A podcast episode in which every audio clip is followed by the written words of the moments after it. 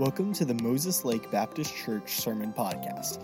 This episode is from our In the World, Not of It series, which walks through the book of 1 Corinthians, showing how we are citizens of a better country.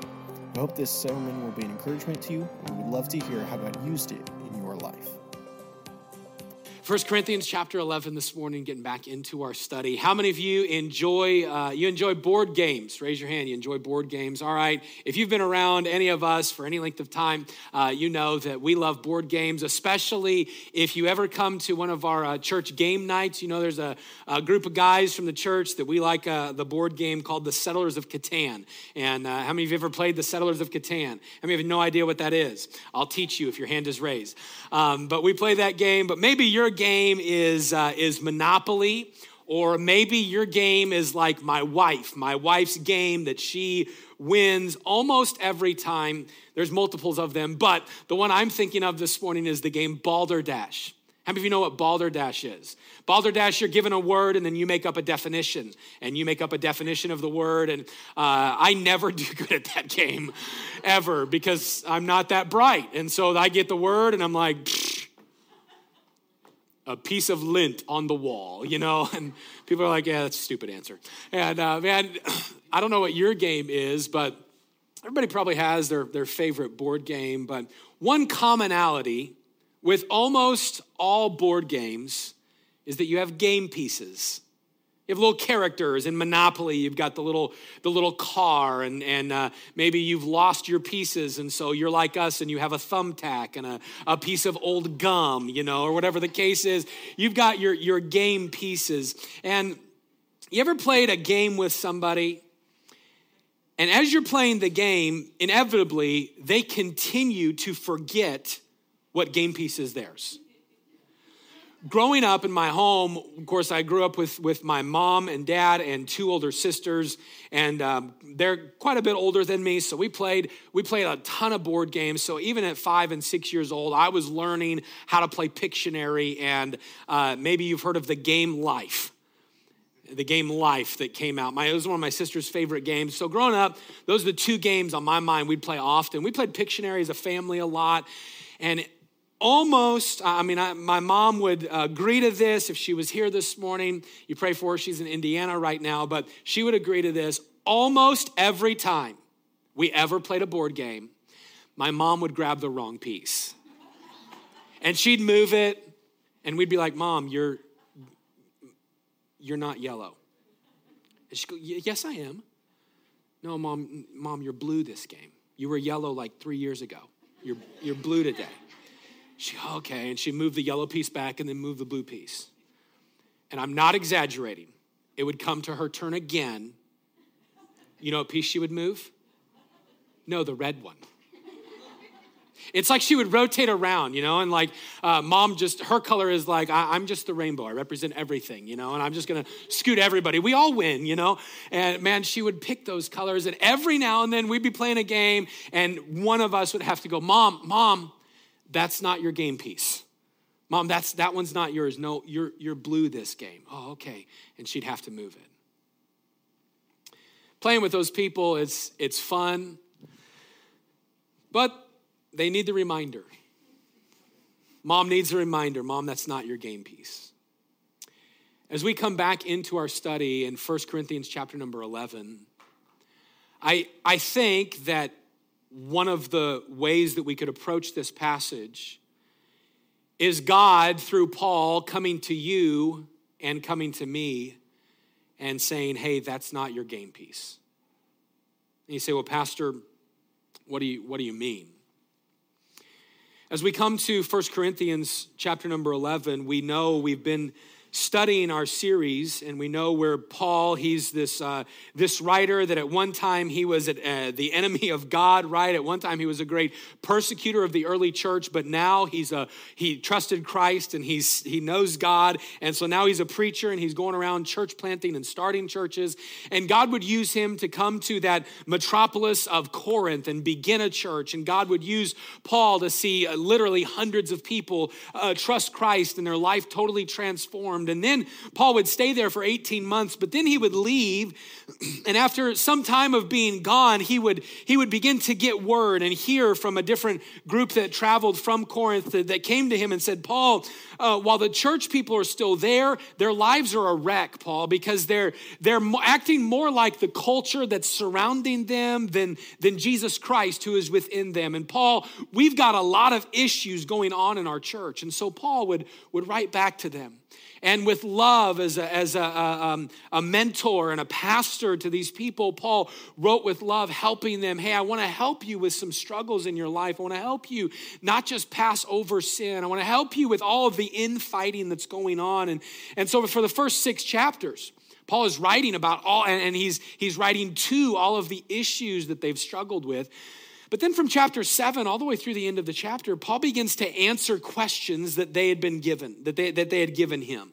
Uh, he answers questions about marriage and about widowhood and answers questions about being single and answers question about the gray areas of life. And he answers questions about, uh, like we learned last week, how we should filter our decisions. And there's certain decisions that we're like, well, it, it, it's not good or bad. It, it's not a matter of good or bad. It's a matter of what is best. And, and so Paul writes to all of these things. And as we come into chapter number 11, Paul is going to write about the area of role and responsibility. Role and responsibility. In this chapter, I'm, I'm gonna, we're gonna read the whole thing, and today's approach to the message might be a little bit differently than normal because I wanna give you a lot of cultural context. But when we read this, honestly, if you just if you just read the passage like at home and you're in your Bible reading, you come to 1 Corinthians 11, you start reading the first 16 verses, you're like, what does that have to do with me? Like, oh, I could pull that verse out and that could be a meaningful thought, but in the context, what does it mean? Here's what we're gonna build on today it's all about role and responsibility, it's about knowing your role, knowing your responsibility embracing it, and then moving forward for God. Not trying to play someone else's role, not trying to be someone else's game piece, not trying to live your life fulfilling somebody else's desires. No, living life, fulfilling God's role, assigned by God, given to you, that's your responsibility and I think today, as we come to the passage, we're going to find Paul with the inspiration of the Lord saying, Hey, that's not your game, that's not the role you were made to fulfill. So step into your role. And when we step into our role, when we step into fulfilling the responsibilities that God has placed before us, it is then that we truly find a fulfilled life because we're accomplishing the purposes that God has set forth for us. I want to start this morning just by looking at the first three verses. 1 Corinthians chapter 11, verse 1 through 3. Stand with me if you would. 1 Corinthians chapter 11, verse 1 through 3. Paul says this Be ye followers of me, even as I also am of Christ. Now I praise you, brethren, that ye remember me in all things and you keep the ordinances, that word ordinance there, it means the teachings or traditions. You, you've kept the lessons that have been given to you as I delivered them to you. But, verse number three, but I would have you know, but I want to address something. I want to, I want to answer a question that you've given me. I, I want to have you know. Here's what I want to talk to you about that the head of every man is Christ, and the head of the woman is the man, and the head of Christ is God. I want to read verse 3 again because if, you, if we miss verse 3, we miss the entire passage. I would have you know that the head of every man is Christ, the head of the woman is the man, and the head of Christ is God. What Paul is writing about in these passages, in, in this passage, is going to be him simply saying, You need to know which game piece you are.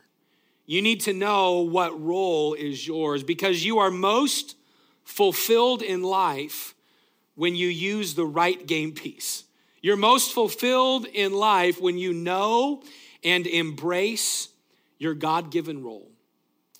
As we get into the passage this morning, we need to know that the passage, as I said a moment ago, it could be very confusing, especially if we didn't know the culture to which Paul was writing. And so today I want to take the passage before us, I want to explain the culture, and then I want to give us some application for where we live in our day and age. So let's pray and let's ask God to speak to our hearts with our heads bowed and our eyes closed.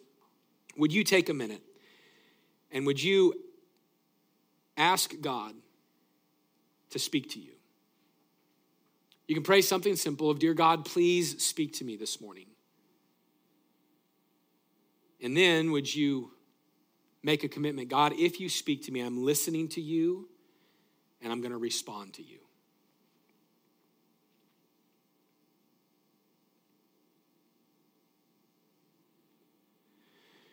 Dear Lord, we come before you and we thank you, Father, for who you are. Thank you for what you do. We thank you, God, for the, um, the purpose that you have in each of our lives. Thank you for bringing us here this morning, those that are with us in person, those online. And God, I pray that as we go through the service this morning, that you would use everything to bring honor and glory to you, that you would use it uh, to help us to shape um, to shape our identity this week, that we would recognize that uh, who we are with you and what we have because of having you. And God, I pray that you would just help us, use us, use my words right now. It's in Jesus' name I pray. Amen. You go ahead and be seated.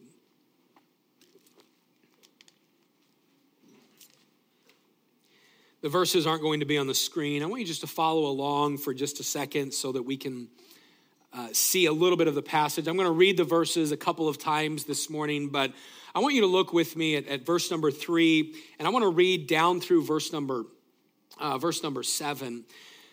Verse number three, it says this, but I would have you know that the head of every man is Christ, the head of every of the woman is the man, and the head of Christ is God. Verse four, every man praying or prophesying, the word prophesying there, it just simply means to, uh, to teach the word of God. Every man praying or prophesied, having his head covered, dishonoreth his head. But every woman that prayeth or prophesieth with her head uncovered dishonoreth her head. For that is even uh, all one as if she were shaven. For if the woman be not covered, let her also be shorn or shaved, bald. But if, uh, but if it be a shame for a woman to be shorn or shaven, let her be covered. For a man indeed ought to cover his head, for as much as he is the image of the glory of God, but the woman is the glory of the man. We're going to stop right there.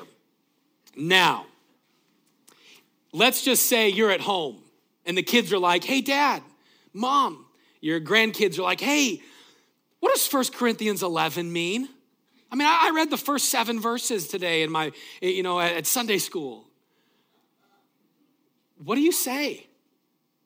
I mean, you hear that at a, at a, casual reading. You, I mean, if you're like me, honestly, when I sat down and I'm studying out the passage, and even uh, this week, I was planning on doing all of chapter 11, but I'm like, man, that's just too much to bite off in one message. So I'm like narrowing it down. I'm like, all right, I'm doing these first 16 verses, but what does this mean, and how can it apply to us? I'll tell you this: we'll miss it all if we don't understand cultural context. Okay, as you read the Bible, you hear me say this often context matters, right? Say it with me. Context context matters. Not only context of the Word of God. So, meaning uh, you can't just take one verse out and apply it to things that you want to. I mean, if you if you did that, really, you could make the Bible say anything you want. You could manipulate the Bible, the Word of God, to teach anything. That's where a lot of false doctrines and false teachings come from. Um, a teaching like that baptism is part of salvation. People teach that because they take the scripture out of context. They take a verse and they apply their thought to it and begin to teach that verse as if it's doctrine, but it's completely out of context. Every one of us, we have been taken out of context before. Have you ever had somebody take something that you said and say, Well, you said? And you're like, That is not what I meant. If you haven't had that, uh, your kids have done that to you. Those of you that are parents, just know your kids have taken you out of context. Uh, your coworkers, a boss, people take you out of context. So we we can do that with God's word. Take what He said out of context. But not only does the context of the teachings in the Word of God matter, but the cultural context, what was going on, who was reigning, who was in charge, what the persecution uh, uh, uh, um, spectrum looked like. I mean, you have all of these different things that we need to know. Context matters. So when we come to 1 Corinthians chapter number 11 and we read, I mean, basically, if we didn't know the context and we read this right here, we would need to go back like 50 years. Well, why? Because, like 50 years ago, ladies always wore hats to church. If you go to the South, still to this day, it's like competition. My wife and I, a number of years ago, preached in West Virginia and uh, preached at this church, and it was a Southern church. I mean, it was it was it, it was just Southern. And there were ladies walking in there, and they had hats the size of the chair, you know. They're walking past. I'm thinking, man, how am I going to see people when I'm preaching? All I'm looking at is, you know, Miss Deborah's hat right here, you know? And so that that's still, well, why don't, I mean, I'm looking around right here. I don't, I don't see anybody with a hat. Now, some ladies here wear hats every now and then, but, but today, I mean, why don't we have a bunch of hats? Because it's not really, it's not really in culture. Now, you may wear a hat every now and then, and that's fine. But culturally, we don't do that. I mean, does that make sense? 50 years ago. I was watching, uh, I was watching an old show. I was watching Andy Griffith last night. I mean, no, Andy Griffith. If you like Andy Griffith, come tonight. I'm, I'm telling you, come tonight. That's all I'm going to say. But I was watching Andy Griffith last night, and uh, you know, Andy Griffith, you know what everybody wore every day?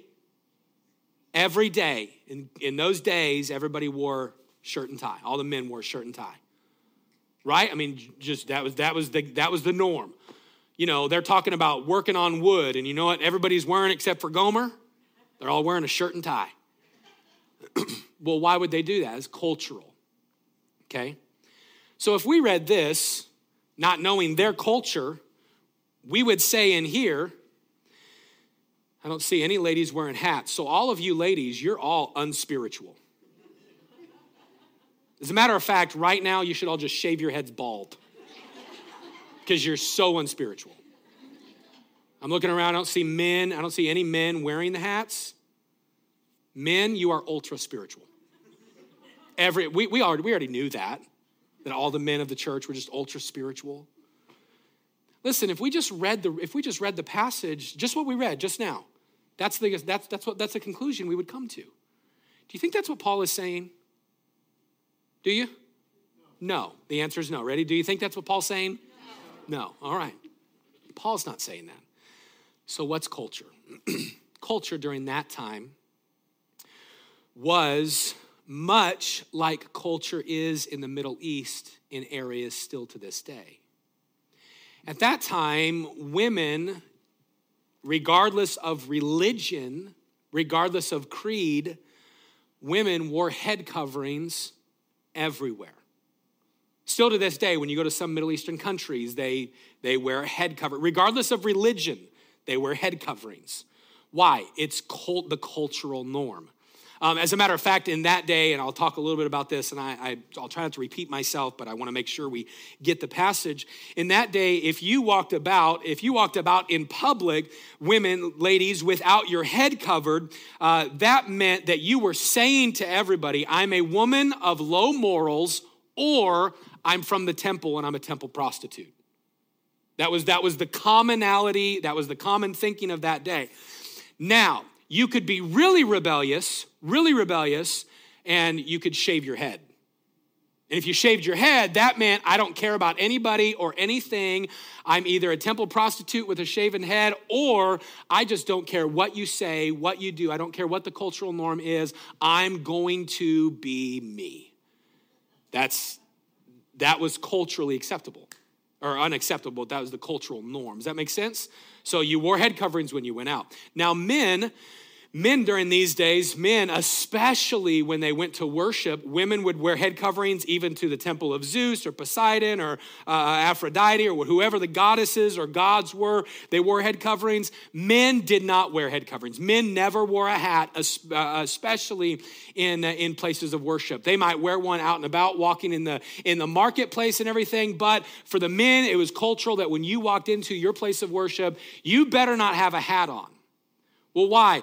Because you were signifying, culturally, you're signifying or picturing, I recognize that even in the religion of Zeus, I am the head of my home. That was the cultural norm. Okay, now knowing that, knowing that, here's what I want to do. I want to dive into the passage. I want to just kind of get some some thoughts. I'll bring out some quick applications through it, and then we're going to hopefully package it all up and make a nice little Christmas gift that we can go home today with, okay? The wrapping might not be as pretty, the bow might not be straight, but hopefully it's something that we can apply to our lives. So as we come to 1 Corinthians chapter number 11, there's two main things I want us to know before we look at our last point. The first is that Paul is helping us understand I, as a Christian, I need to know my role. I need to know my role. Now, where do we see this? The verses I just read, verse 3 down through verse number 6, notice what it says. I want you to know that the head of every man is Christ. The head of the woman is the man. The head of Christ is God. Every man praying or prophesying, having his head covered, dishonoreth his head. If we were to uh, think about knowing our role, when you look at, well, I didn't, I stopped, didn't I? Let's keep going. Let's reading. But every woman that prayeth or prophesieth with her head uncovered dishonoreth her head, for that is even all one as if she were shaven. For if the woman be not covered, let her also be shorn. But if it be a shame for a woman to be shorn or shaven, let her be covered. If you go to verse number two, we find Paul in verse number two. We didn't read it, we did a little bit ago, where Paul says, Now I praise you, brethren. And he says, I just want to uh, thank you that you remember me in all things. You keep the teachings that I've delivered unto you. Here's what Paul is doing. Um, and it's interesting because we still do it to this day. In verse number two, Paul is presenting uh, something good about the church. Like, hey, here's something great. Man, I just, I'm, I just praise God because you remember me and you keep following the teachings. Man, I just want to tell you, you guys are doing a great job. Why is he buttering them up like that? Because he's about to blast them. He's about, verse two is, is, you know, verse two is you saying to your kids, now listen, hey, hey, listen, you were kind yesterday. You were kind yesterday. I'm so thankful you were kind yesterday. That's verse two. Verse three is, but let me tell you something, boy. If you ever, say that again to your sister, you better watch out. That's verse three. Because verse three, he says, but now I want you to know something. Well, what do I want you to know? Well, here's where he starts. Verse number three I want you to know that the head of every man is Christ. The head of every man is Christ. What is Paul going to do? He's going to get into what we would call an, an authority structure. He's going to speak about the authority within the church, the authority within the home, and the authority with which, uh, as which God designed it to be. And, and I don't want us to miss this today because really verse number three again the main the main passage or excuse me the main thrust of the entire passage and specifically that first phrase that the head of every man is christ we need to remember that the emphasis here okay the emphasis in the passage men i'm about to uh, this this is about to be our verse number three. Men the emphasis of this passage is men you are supposed to lead step up and be a leader that's this is this is this is the entire thrust of the passage. Now there's a section to the ladies on what fellowship and responsibility looks like and ladies that you lead as well. But men the main thrust is men come on. Hey men step up. Now, let me ask you. In our day and age, in our modern day Christianity, in in our culture what we see right now, do you know what we see a lack of? We, we see a lack of men being leaders. That's what we see. We see a lack of men just saying, hey, you know what? You can follow me as I follow Christ because I know my role and I embrace the role as a leader. And what has happened is our culture has broken down the leadership of men in the society. Our culture has broken down the fellowship of ladies within the society. And here's what Paul is getting at it was happening then, just like it happens now. And here's what Paul is saying Hey, men, you answer to Christ. You are to be submitted to Christ. The whole key is submission. Understand that role and responsibility. The key is submission. We're going to see it this morning. So, Paul, he writes to them the emphasis on men men, you are submitted to Christ. Now, the next part is the part that our culture really has struggled with. The head of the woman is the man. Women, your responsibility, your role is to be submitted to the man that God has placed in your life. So if you're married, that's your husband. If you're single underneath your, your father still, that's, that's your dad. If you're a widow or uh, uh, um, the, the husband is not taking the role in your life like he should, we compare scripture with scripture and we understand that there's some authority within the local church, but that your responsibility also is to just be submitted to Christ as you would to a husband or to somebody that you are, are to be following.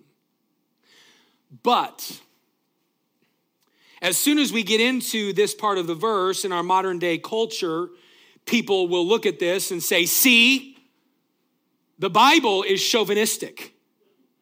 See, the Bible is, is sexist. You see, the Bible is, is teaching that, that men are above women and that women are below men. And see, the Bi- that's just archaic.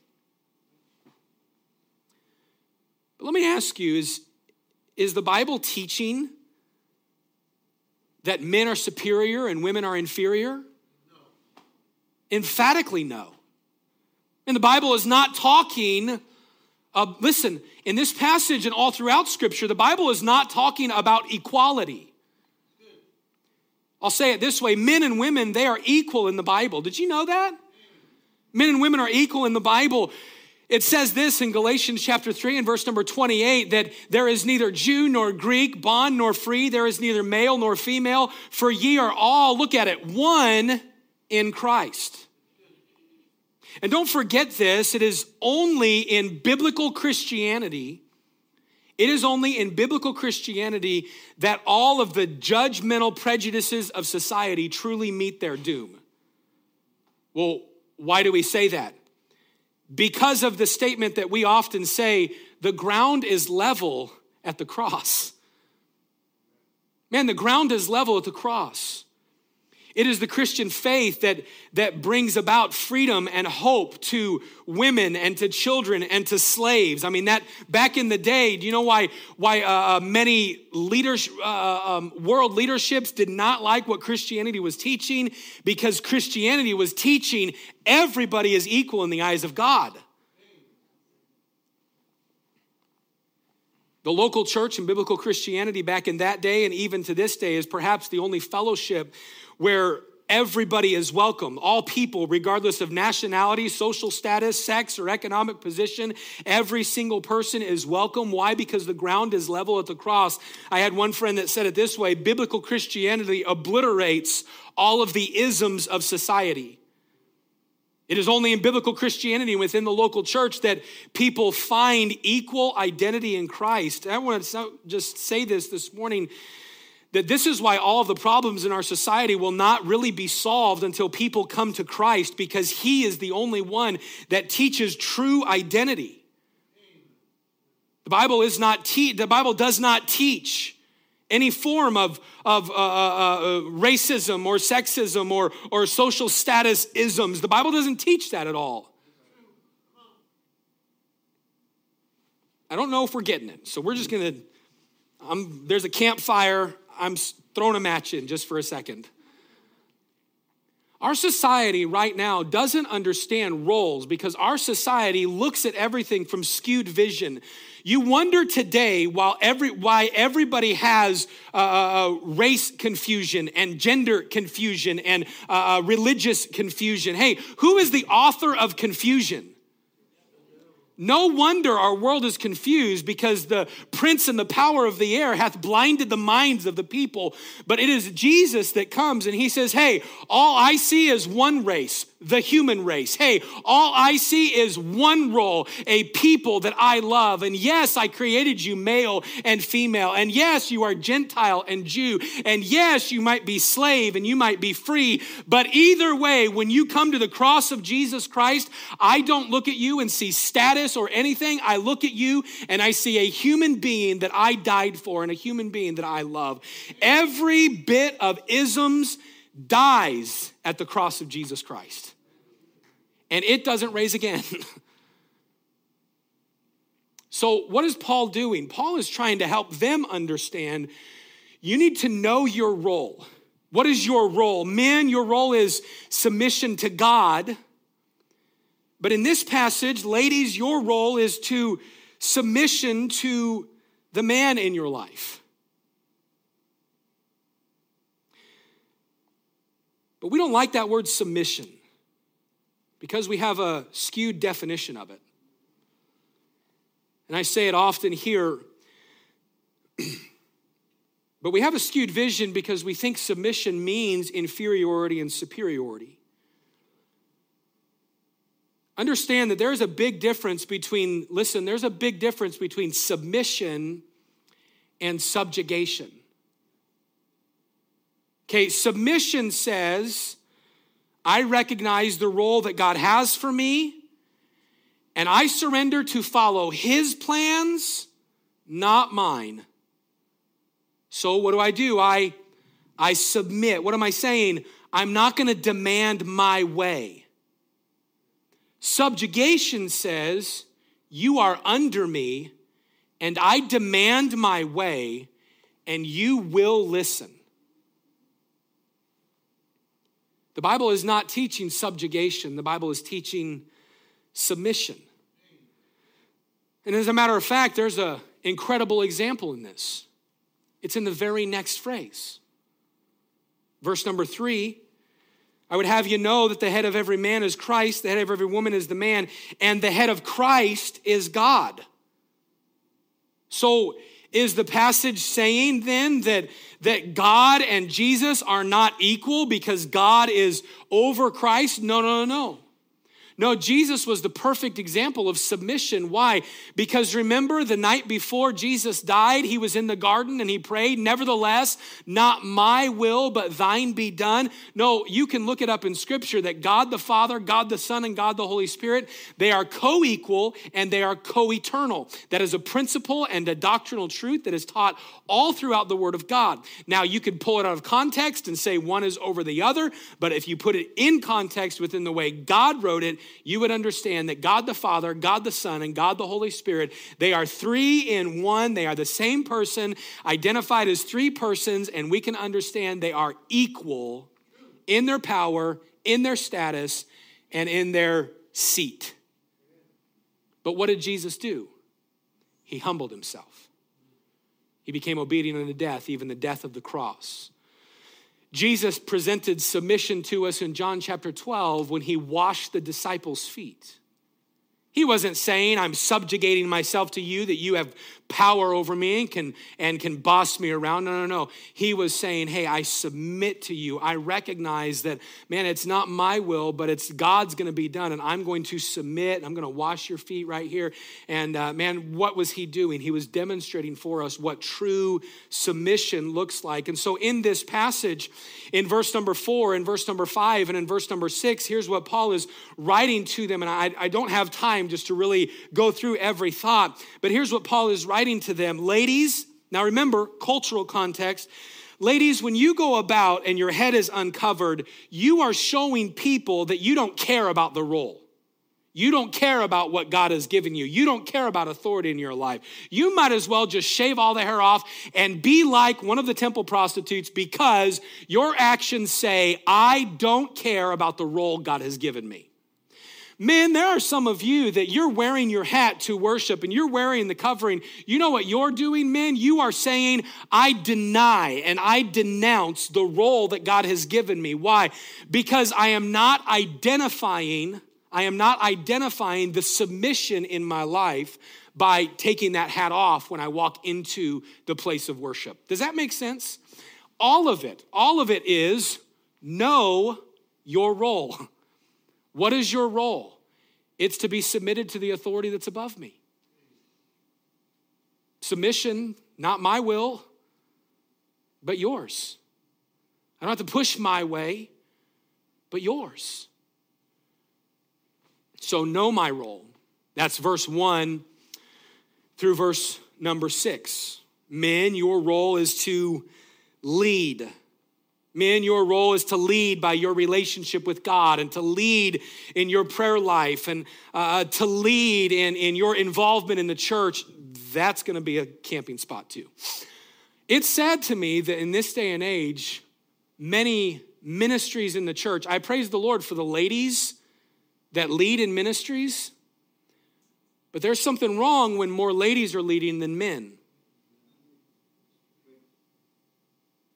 Oh, Pastor, are you saying that ladies can't lead?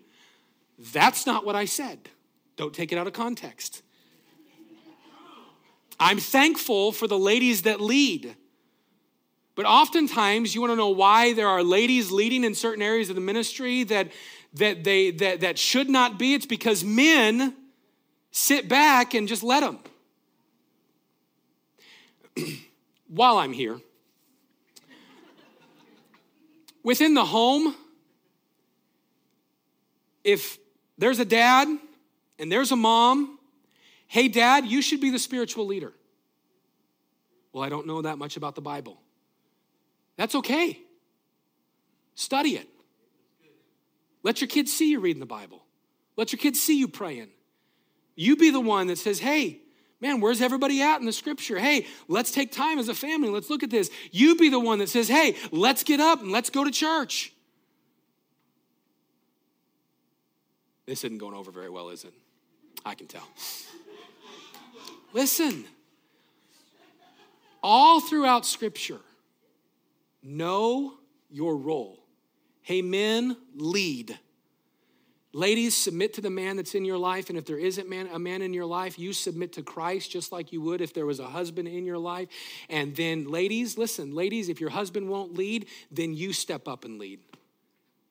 Because that's not on you, that's on him. Why? Because he's not fulfilling the role. Somebody in the home needs to say, we're going to go to this in verse number one follow me as i follow christ that's that's the actual key verse to the entire passage i keep saying that about every verse but Every verse is the key verse to the entire passage. But verse number one be followers of me as I follow Christ. Hey, listen, know your role. Men, lead, ladies, follow the headship in your life.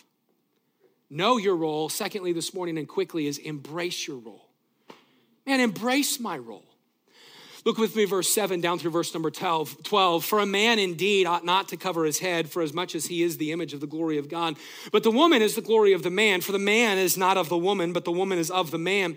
Uh, neither was the man created for the woman, but the woman for the man. For this cause, uh, the women to have power on her head because of the angels. Nevertheless, neither is a man without the woman, neither the woman without the man in the Lord. For as the woman is of the man, so is the man also by the woman, but all things are of God. What? What does this mean? What, is, what are you trying to say, Paul? Again, I don't have time to do this, but verse 7 through 9, here's what Paul is saying go back to creation and God's intentional, uh, God's original intent. He intended for men and women to have different roles. They are created equal because they are created in the image of God. But you need to know that even creation shows you your role. So embrace it. Verse 10. What does verse 10 mean? I would love for a pastor sometime to come and say, open your Bibles to 1 Corinthians chapter 11 and verse number 10. For this cause ought the woman to have power on her head because of the angels. And then he begins to just preach an hour on this. I have no idea how would you do how, how you would do that. Why? Because I can't solidly tell you exactly what that means. You're a pastor. And I'm, I'm a dummy too. Man, there's some verses I come across that I'm like, what? However, when we take the verse and we we compare it with scripture, we can understand here's what I believe this is teaching that a woman should understand her role and embrace it because of the angels. That wasn't good enough for you? Okay. Here's what Paul is doing. He is arguing from the facts of creation and angels, they were part of creation. Angels know their role and they embrace their role of worshiping God. They embrace their role of covering their faces before God, Isaiah 6, chapter 6, verse number 2. And in some special way, we need to know that angels, they are a part of, of the worship of the church to God. Did you know that today the Bible teaches that angels are watching what we are doing and angels are learning about God because of what you and I do? Why? Because the angels, they can't sing a song. The angels can't sing Amazing Grace, how sweet the sound that saved a wretch like me. Angels can't praise God for dying for them. Angels can't have a relationship with God and God be their heavenly father that adopts them into the family, whereby we cry, Abba, Father. Angels, they don't have the relationship. And so, what are angels doing? Angels are looking at your life and they're looking at our worship and they're learning about God and they're saying, Wow Wow, watch that person. They're, they're submitting to God even though they don't have to. Wow, they must really love God. Wow, God must really love them. And so here's what Paul is saying Hey, there are, there are uh, uh, viewers on the outside of your, your sphere of, of, of sight and what you see. And there are the, the paranormal that are watching in on you. And hey, you can even be an example unto them by embracing your role. Verse number 11 and verse number 12 Men, you need to lead the woman, but before you get too high on yourselves, know that you wouldn't be here without a woman. What's he talking about? Uh, ladies have babies. And I don't care what culture says, men can't have babies. well, but, Pastor, didn't you know that there was this one? I was pushing up my glasses there. Didn't you know there was that one time? No, no, no. That's for another day and time. But anyway, here's what, here's what Paul is telling them. He's teaching them that we are codependent. What's that mean? You need each other. Men, you need women. Women, you need men. Well, no, I don't. Don't you know? No, no, no. This is what God said. We are different. We have different roles, but we need each other. Men need women, listen, and women need men. Men don't need women that be, to be like men. Or excuse me, yeah, men don't need women to be like men, and women don't need men to be like women. Celebrate who God has made you and embrace it. Now, let me ask you a question. Do you understand how a passage like this, how practical it could be for the culture in which we live? Because what do we do with people that say that they're one gender when they're not? What do you do when we live in a society that says there are a number of genders when there are not? Listen, it is imperative that Christians, from a biblical perspective understand roles, responsibilities, genders, and submission. This whole passage, honestly, this is a gender identity passage. It really is. It's a gender identity passage that God created men and God created women. He didn't create women that change their mind and say, I become a man. He didn't create a man that just changes his mind and says, I want to be a woman. God didn't do that. If you ask any kindergartner who is the man and who is the woman, they're going to get it right. They know better than most college professors. But here's what happens we get so intimidated. Listen, oh, that's my excited thing. Yeah, I'm camping. We get so intimidated by our culture and by politics and by policy that we cower to agenda and to what's popular. Hey, Christians need to come back to the Bible. Yes, have compassion for every confused person out there that is confused about their gender. Are there people with real gender identity issues? Yes, there are. And, and, the, and many Christians, they step back and they just go, Oh, I just can't believe it. Oh, just look at how this world is acting. Oh, just look at this. Oh my goodness. Oh, don't you know? And they just get all mad. Don't you, don't they know those, that idiot? Don't they, don't they, don't they? No, they don't know. Why?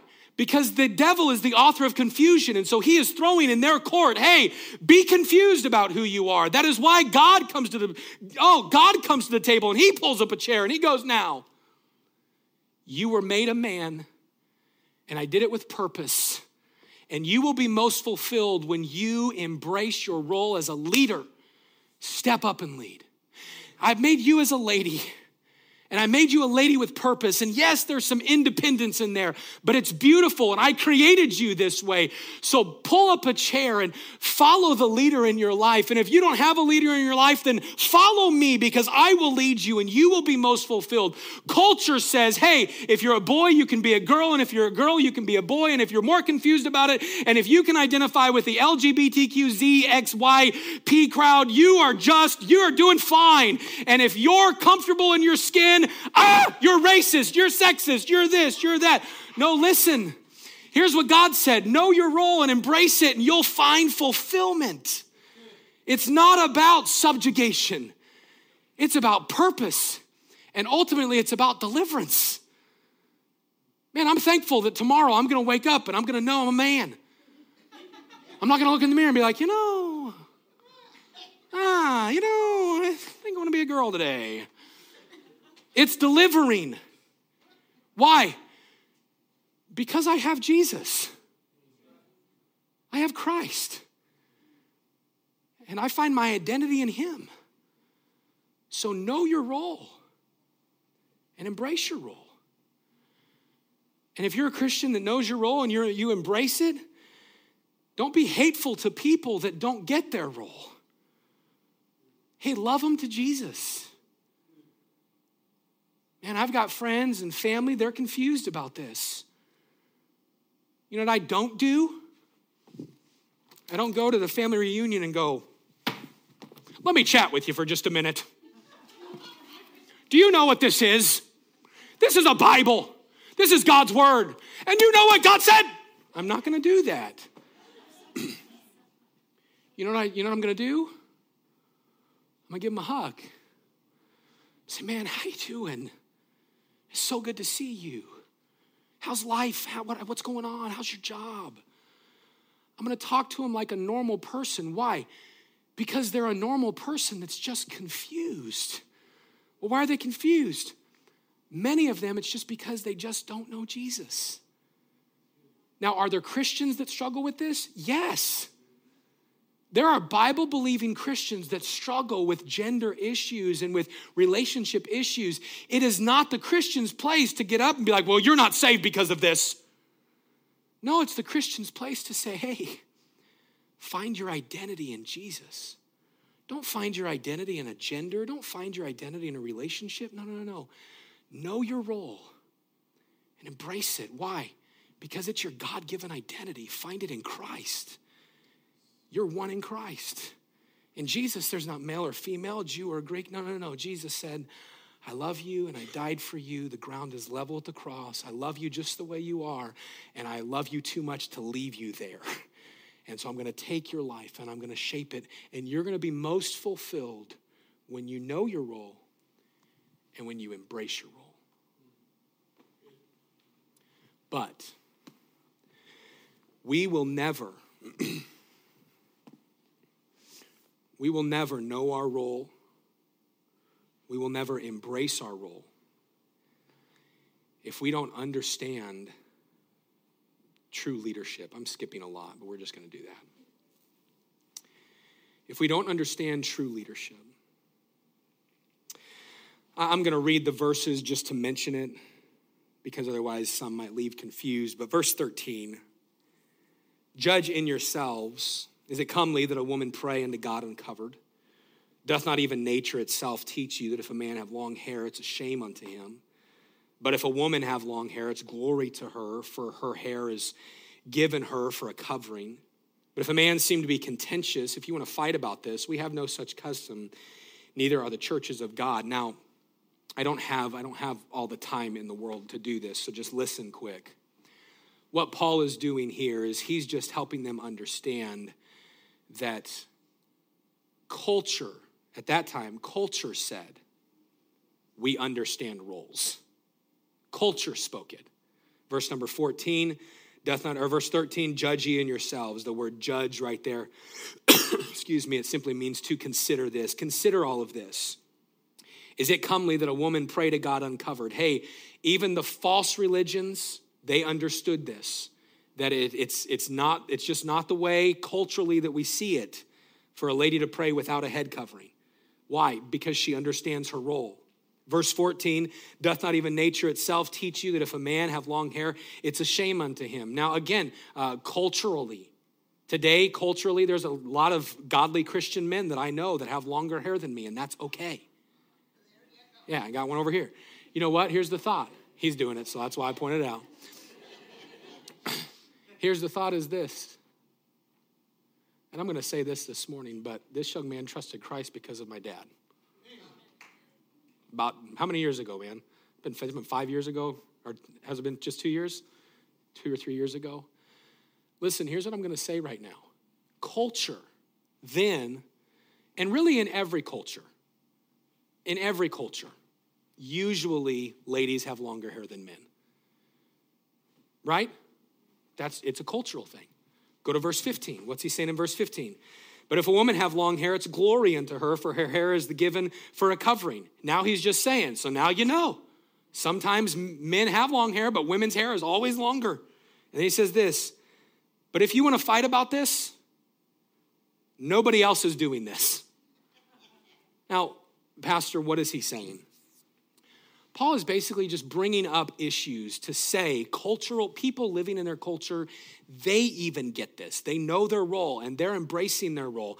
And creation knows its role and is embracing its role. And I travel around, verse 16, you know what churches aren't doing?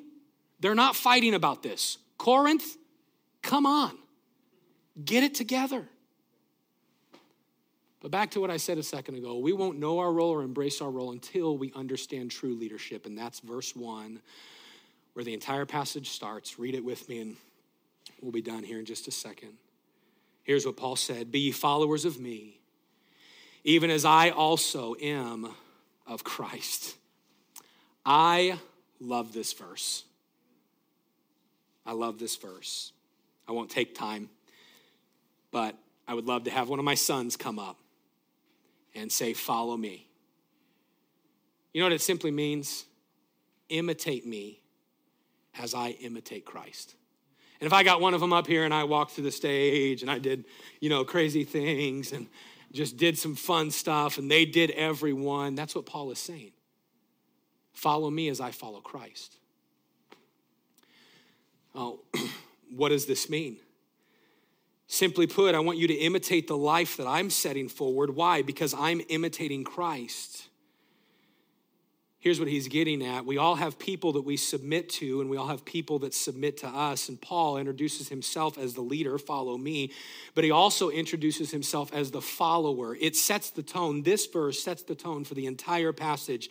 Here's what Paul is saying I am learning this, and I want to be an example for you to follow. So I invite you to follow me as I follow Christ. I don't want you to follow me instead of Christ. I want you to follow me as I follow Christ. Here's what he's saying I want you to look into my life And by living my life in fellowship with Christ, I want to be an example to you of knowing my role and embracing my role and finding real fulfillment. And here's what Paul is doing I invite you, I invite you to look in every area of my life and to see me submitted to Christ. This was not Paul cherry picking ways that he wanted to influence people. This was Paul saying, You can follow every area because I'm following Christ in every area. There was a measure of transparency in Paul's, Paul's life. He said, Hey, look at me, evaluate my life, find things that are good in me to be uh, imitated. This is him actually inviting inspection and embracing transparency.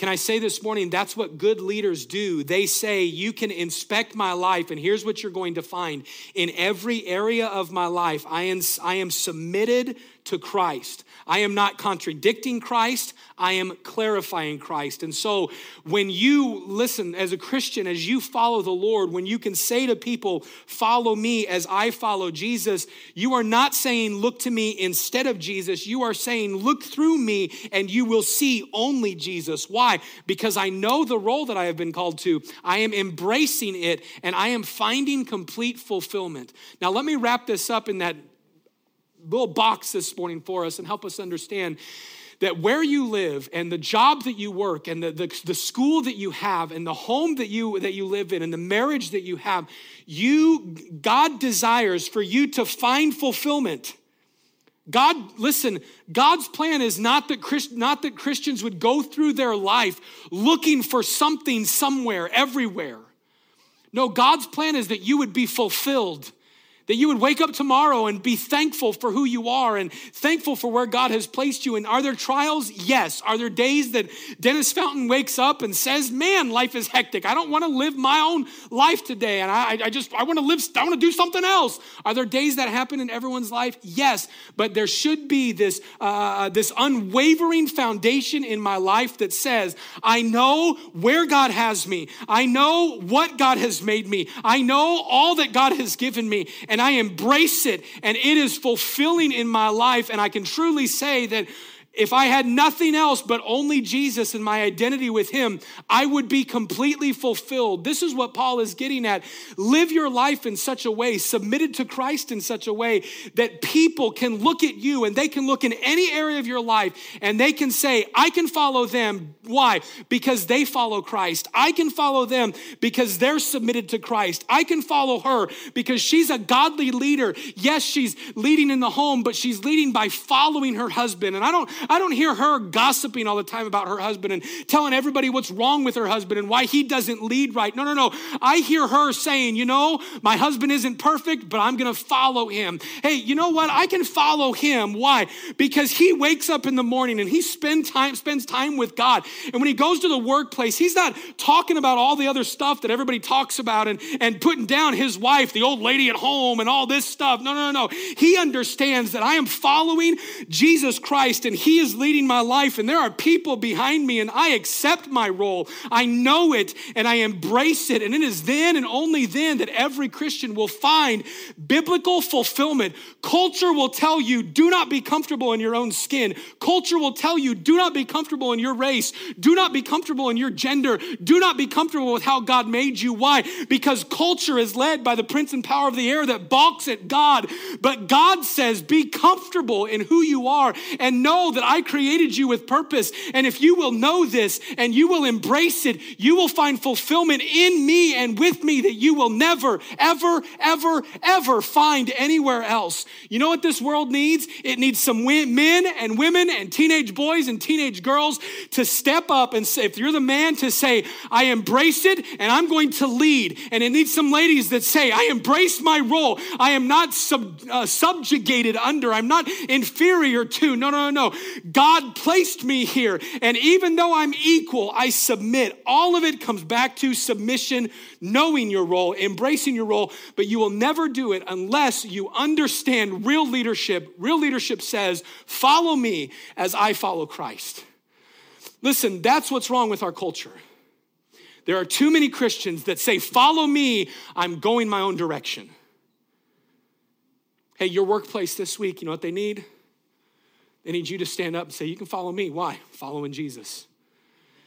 It's all about submission. True leadership can say with confidence, Follow me as I follow Christ. And all of this boils down to this simple statement, and I would say it this way have a heart that is submitted to the plan of God for your life. Men,